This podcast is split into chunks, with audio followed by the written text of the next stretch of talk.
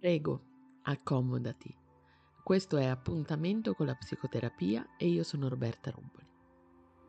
Sono una psicoterapeuta cognitivo-comportamentale e in questo podcast ti parlerò di psicologia e psicoterapia. Ogni settimana uscirà un nuovo episodio nel quale affronterò un tema ogni volta diverso. Vorrei raccontarti alcune curiosità che forse non sai riguardo la psicoterapia Vorrei anche fare chiarezza su alcuni punti importanti e soprattutto vorrei trasmetterti qualche strumento pratico per gestire l'ansia, la fame nervosa, le ossessioni, per migliorare la comunicazione e molto altro.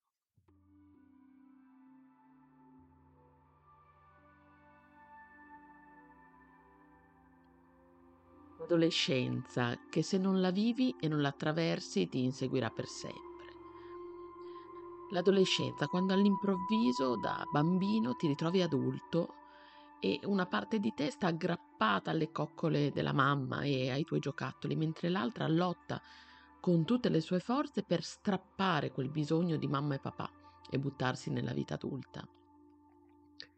Quando alterniamo il fermati, scaricami qui, non vorrei mica che gli amici mi vedano mentre mi faccio accompagnare dalla mamma al pub, al Mamma ho paura, aiutami, stammi vicino. È la fase della coesistenza degli opposti, la fase in cui tutto quello che sembrerebbe patologico invece è normale. La fase in cui ribellarsi, urlare, sbattere le porte è ciò che di più sano possa accadere perché per ottenere quello strappo dobbiamo lottare con veemenza, poiché il richiamo della casa, dei genitori, di mamma e papà, della sicurezza, della protezione è tanto forte. In questo episodio del mio podcast vorrei parlarti di adolescenza.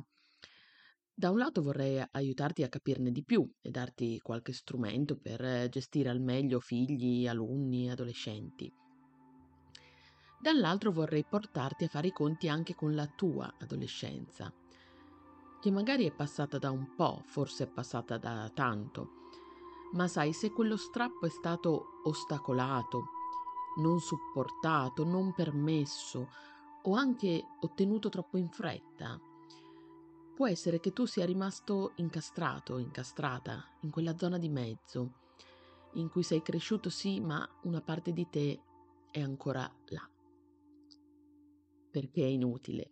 Se l'adolescenza non la si vive, se la si porta dietro sempre. Vivere l'adolescenza non vuol dire fare le cose per bene. Vivere l'adolescenza vuol dire anche arrabbiarsi, distruggere, ribellarsi, fare le cose sbagliate.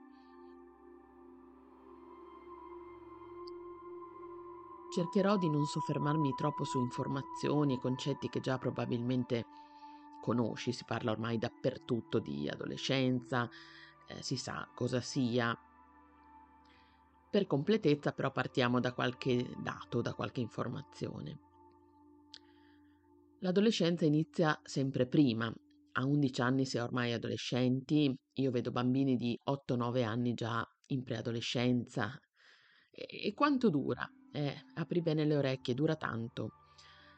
Un tempo si diceva che l'adolescenza durasse fino ai 18 anni, 19. Oggi sappiamo in realtà che l'adolescenza può durare anche fino a 23-24 anni. In questa fase della vita ci sono diversi cambiamenti. Ci sono quelli fisici, sessuali. Inizia la pubertà, quindi si iniziano a produrre gli ormoni sessuali.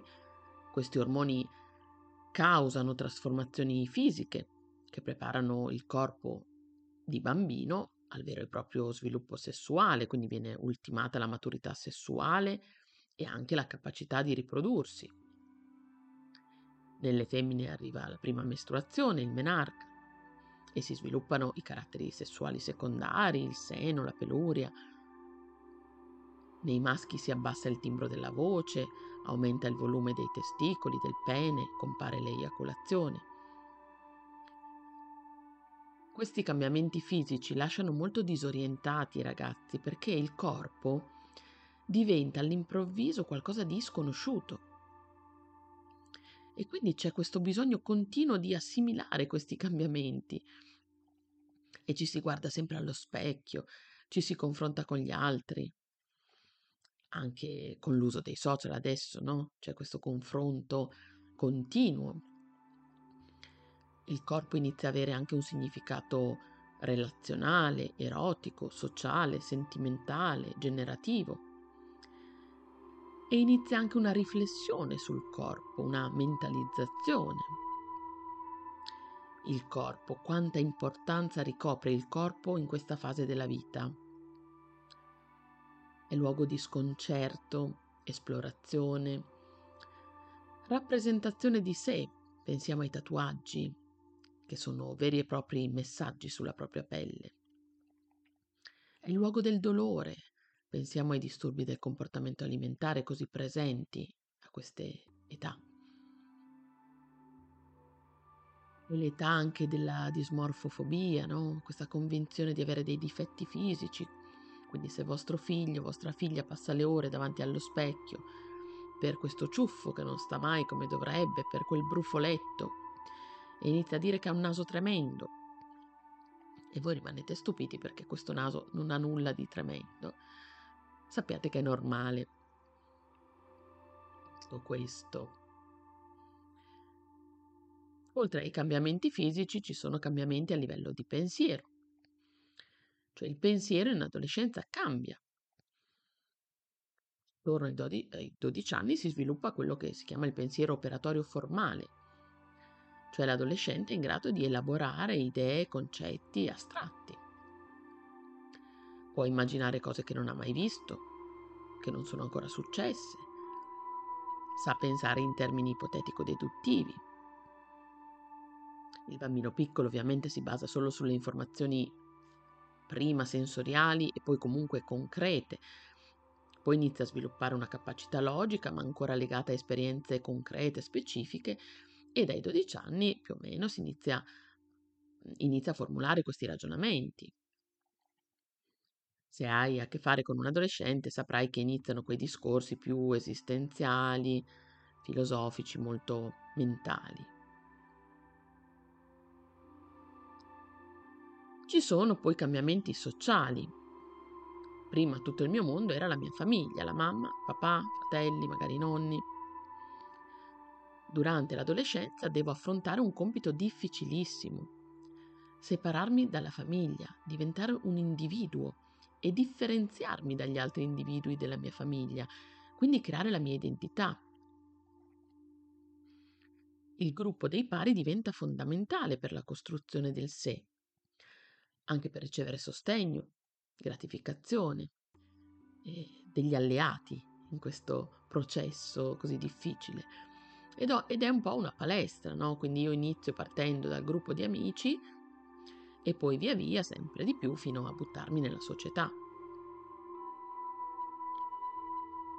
In adolescenza è molto importante anche l'identificazione con un adulto diverso dal genitore che può essere un modello, un insegnante, un allenatore, un'istruttrice di danza. C'è anche spesso l'identificazione con un idolo, quindi io vado a compensare un po' la mia insicurezza, che in questo periodo è normale, identificandomi magari con persone di successo. Alla fine è lui quello che fa ciò che io vorrei fare, no? la trasgressione, magari la rockstar che si butta tra il pubblico, insomma vorrei no? eh, fare queste cose così eh, eclatanti, no? eh, ribelli, allora mi identifico in Damiano dei Moneskin e ai miei tempi c'era di più l'identificazione con i cantanti, gli attori, eh, si appendevano i, i poster in camera. Adesso ci sono molti personaggi anche ehm, eh, sui social, quindi influencer, TikToker, YouTuber. E poi ovviamente le prime cotte, le prime crush, quindi eh, si fantastica, si sogna. Io avevo il poster di Axel Rose dei Guns N' Roses, adesso ci saranno eh, amori diversi. Dicevo un attimo fa, compito fondamentale di questa fase, quindi dell'adolescenza, è la costruzione di un'identità propria. Quindi si attraversa una vera e propria crisi di identità. Chi sono? cosa faccio, cosa voglio, cosa mi piace, cosa non mi piace. Considera che in questo periodo della vita ci sono proprio dei cambiamenti a livello cerebrale, fisiologici. Il nostro cervello si modifica. Pensa che i ragazzi a quell'età vivono dei veri e propri picchi di dopamina per cui passano da questo stato di euforia, onnipotenza, un'autostima wow, sono il più figo del mondo, a momenti in cui sono apatici, insoddisfatti, si sentono delle cacchette, tu li guardi e dici boh, chi è questo qui con sguardo fisso sullo schermo di un videogioco, di un cellulare, che non dà segni di vita, che non partecipa alla realtà esterna, vive nel suo mondo, forse l'avranno rapito gli alieni, Per cui quando lo vedi scontroso, apatico, furioso, pensa che non è qualcosa che sta facendo per colpa tua, ma per merito tuo. Si concede, cioè l'adolescenza. E tu non c'entri con la sua rabbia, tu anzi sei ciò che gli permette di viverla, questa adolescenza. Nei casi in cui si vive un accudimento invertito, cioè il figlio ad occuparsi del genitore anche fin da bambino, l'adolescenza non ce la si permette. Io devo soffocare le mie emozioni, essere la brava ragazza, il bravo ragazzo, perché se no tu non reggi. Io so che tu non saresti in grado di contenermi, perché sei troppo fragile, fisicamente o emotivamente. Puoi essere malato, puoi avere delle difficoltà emotive. E questo porta a conseguenze anche gravi per il mio sviluppo, perché quel pezzo, l'adolescenza, mi mancherà. E poi magari andrò a cercarmela a 40-50 anni e avrò serie difficoltà magari a relazionarmi con l'adolescenza altrui. Ti ricordi il modello ABC quando abbiamo parlato di ristrutturazione dei pensieri? situazione, pensiero, emozione. In base a quello che è il mio pensiero cambiano le mie emozioni e i miei comportamenti. Prova a riflettere su questo. Se la situazione è mio figlio sbatte la porta e mi manda a quel paese. Bene, se il mio pensiero è ce l'ha con me, vuole sfidarmi, io pro- mm, proverò probabilmente rabbia ed entrerò in simmetria con lui, quindi mi porrò da adolescente, non da genitore, da suo pari. Se penso, ecco, ho sbagliato tutto, sono un genitore tremendo, proverò tristezza, senso di colpa, probabilmente mi metterò molto in discussione, cercherò di essere più comprensivo, forse troppo, troppo accondiscendente. Se invece penso, ecco, sta facendo l'adolescente, con i suoi cambiamenti nel cervello, dopamina, la corteccia cerebrale che sta maturando, i suoi ormoni che circolano, circolano all'impazzata. Beh, se penso questo proverò forse più tranquillità. Conterrò la rabbia di mio figlio e rimarrò in piedi. Per questo dico che è molto importante il lavoro su noi stessi. Altrimenti rischiamo di confondere ciò che è suo con ciò che è mio e io ho bisogno di rimanere me per aiutare lui. Io adulto, lui adolescente. Io genitore, lui adolescente. La cosa più importante a quest'età è lavorare sulla relazione con l'adolescente. Il controllo non serve a un fico secco. Se lui lei vorrà farsi le canne o andare a pomiciare con sconosciuti, lo farà più lo controllerai, la controllerai, più lo farà probabilmente.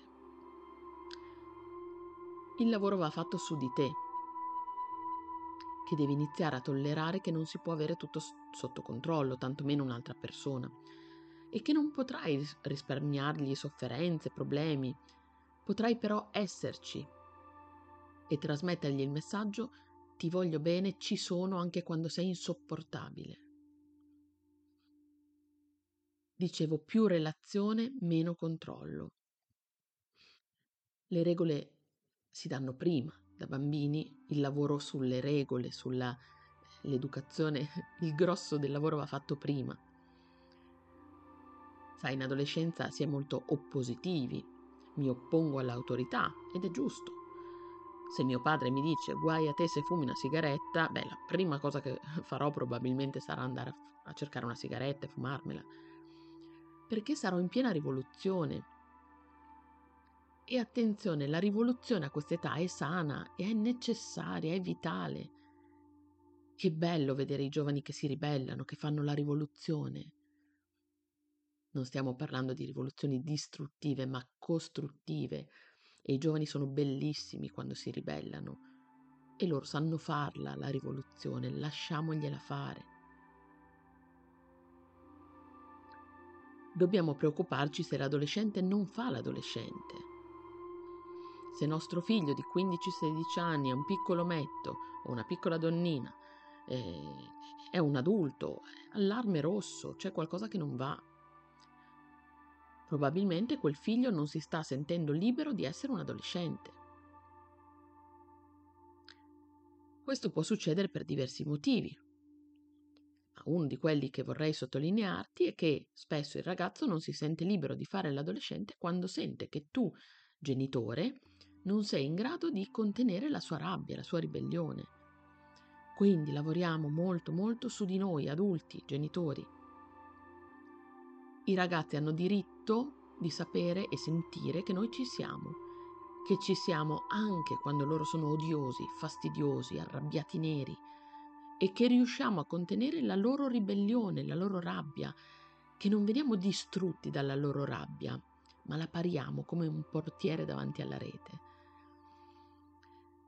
Se ci facciamo distruggere dalla loro rabbia, difficilmente si sentiranno legittimati a esprimerla perché un adolescente, anche se sembra che ti odi e ti dice le parole peggiori del mondo, ti odio, muori, la mamma di Marco è molto meglio di te, tu sei una stronza, anche se sembra che ti odi, in realtà ha un bisogno tremendo di te e ti ama. Più relazione, meno controllo. Se noi instauriamo un rapporto di fiducia con nostro figlio, nostra fi- figlia, eh, ma come faccio a fidarmi di lui, di lei? Fidati, non c'è altra via. Col controllo puoi solo peggiorare le cose. Se ti fidi di lui, di lei, andrà tutto bene perché lui, lei, saprà che anche nei problemi, nei momenti difficili, potrà parlarti, potrà parlartene. Se lui sa che se fuma una sigaretta lo ripudi come figlio, non ti dirà mai che fuma una sigaretta o che ha avuto un problema di questo tipo. allora non devo controllare, quindi non devo nemmeno dare regole e farlo vivere nell'anarchia. Regole sì, controllo no. E il lavoro sulle regole, come ho detto poco fa, si fa prima.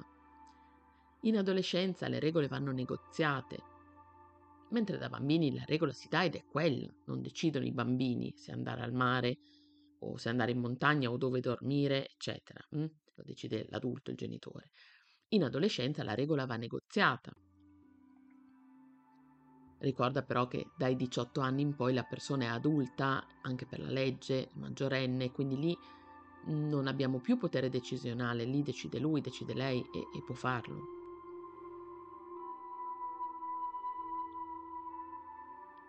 Non dobbiamo essere amici dei figli e nemmeno nemici, dobbiamo essere genitori. E il genitore, o insegnanti ovviamente, comunque adulto di riferimento, il genitore è una persona risolta, che sa riconoscere le proprie emozioni, le proprie reazioni e non le confonde con quelle del figlio. Perché dico questo? Perché troppe volte in una discussione non riusciamo a vedere il figlio perché siamo annebbiati dalle nostre emozioni.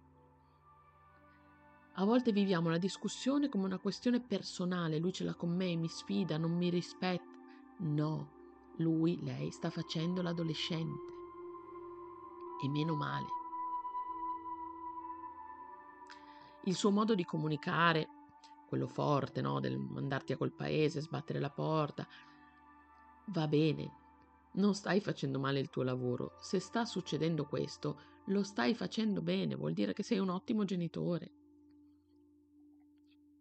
Un buon adolescente è quello che si comporta da adolescente e quindi è scontroso, polemico, fastidioso. anche tanto simpatico, eh, perché gli adolescenti sono anche tanto simpatici, va detto. E che giustamente non sono simpatici con noi genitori, noi adulti, noi boomer, e spesso invadiamo anche i loro social, i loro spazi, andiamo prima su Facebook, poi su Instagram, poi su TikTok, lasciamoli stare questi ragazzi. Un buon adolescente quindi è quello che si ribella. E un buon genitore di adolescente è quello che regge, rimane in piedi davanti a questa ribellione, perché sa che non è qualcosa contro di lui genitore, ma è un qualcosa che serve al ragazzo, alla sua crescita, a compiere il suo percorso di separazione-individuazione. Ed è un percorso così doloroso, faticoso, che per farlo ha bisogno di spingere, di farlo in maniera forte, perché se no torna come in un elastico, no? tra, tra le braccia della mamma, del papà, perché li ama, perché ne ha bisogno. Ho bisogno di odiarli per riuscire a staccarmi, se no non mi stacco. Relazione significa anche cerchiamo di conoscerli. Invece di criticare la musica orrenda che ascoltano, il videogioco apparentemente stupido a cui giocano per ore, proviamo a chiedere loro perché ti piace questa canzone, me la fai sentire? Chi è questa cantante? Me ne parli? Perché ti piace? Di questo videogioco cosa ti piace? Magari ci giochiamo insieme una volta? E rispettiamoli questi benedetti adolescenti. Non riversiamo su di loro i nostri limiti, le nostre frustrazioni. E eh, dovevi prendere 8, hai preso 7, mi incazzo. Cavolo, qui c'è un problema nostro. Perché io voglio quell'8, lo voglio per me. Non per lui, per me. E questo è un problema che devo risolvere io, non, non lui. La cosa fondamentale quindi è scindere ciò che è mio da ciò che è suo. E se io non ho lavorato su di me, sì, lo so, l'ho già detto e lo ripeterò, difficilmente riconoscerò quello che è mio e scambierò quello che lui mi butta addosso per qualcosa che riguarda me, ma riguarda lui e lui ne ha bisogno.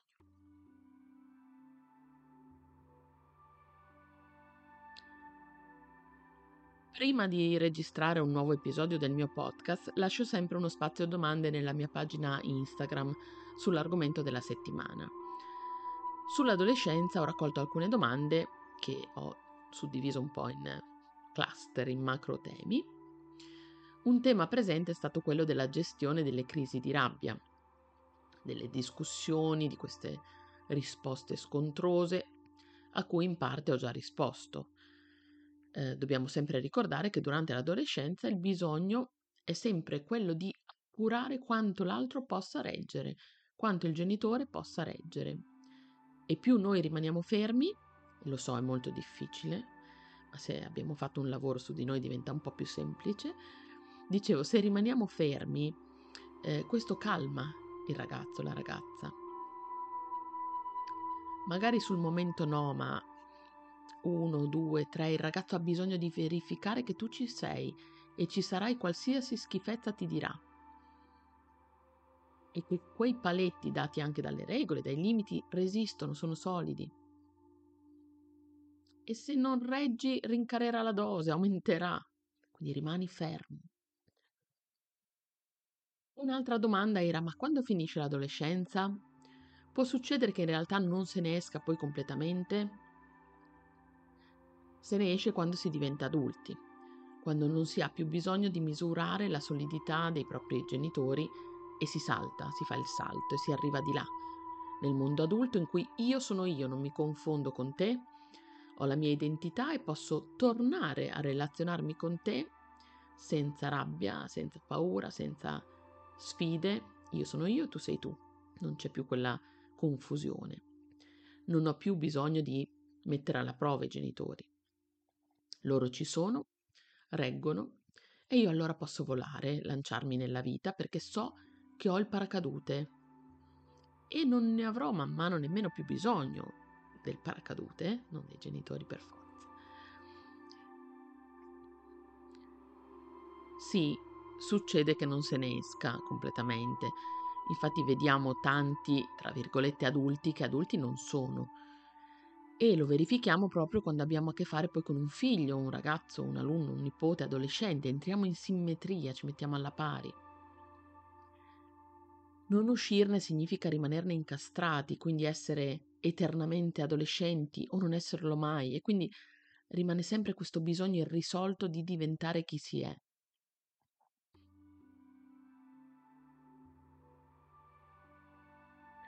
A volte quando vediamo un adolescente diventare per esempio genitore molto giovane, a 15-16 anni, tendiamo a pensare che sia, come dire, una persona che cerchi un'autonomia, magari che in qualche modo sia già adulto. In realtà, se ci pensiamo, eh, avere un figlio a 15 anni è un modo per rimanere molto dipendenti, perché difficilmente a 15 anni possiamo occuparci di un figlio, quindi abbiamo bisogno dei genitori, ce l'avremo per un bel po'. Un'altra situazione che capita spesso, che ho sentito spesso, è quella di ragazze, ragazzi adolescenti, parlo di minorenni, insomma gli over 18 in quel caso ovviamente possono fare un po' ciò che eh, vogliono, non abbiamo più il potere decisionale. E dicevo un ragazzo di 16 anni, 15 anni che inizia a frequentare una ragazza o viceversa, e magari coetanea, e si trasferisce quasi in una convivenza dalla fidanzata, che però vive a casa dei genitori, perché sono ancora molto giovani. E quindi, sembra, pur sembrando, diciamo, questa situazione qualcosa di adulto, in realtà ci si sposta solo di famiglia, quindi si cambia la famiglia, invece di essere figlio dei miei genitori, sono figlia dei genitori del mio fidanzato, ma sempre figlia sono, sempre adolescente rimango. Quindi il salto non lo faccio. Quindi facciamo attenzione a non scambiare comportamenti anche che sembrano adulti con dei comportamenti che in realtà eh, rivelano una forte dipendenza e una difficoltà a fare il salto nella vita adulta. Per cui lavoriamo sulla nostra adolescenza per avere a che fare con gli adolescenti. Perché se dentro siamo adolescenti noi, come facciamo a riconoscere ciò che è suo da ciò che è mio, la rabbia sua dalla rabbia mia, le sfide sue dalle sfide mie, le mancanze mie dalle mancanze sue. Per essere dei buoni genitori di adolescenti è necessario essere stati prima dei pessimi figli incazzati, cioè degli ottimi adolescenti.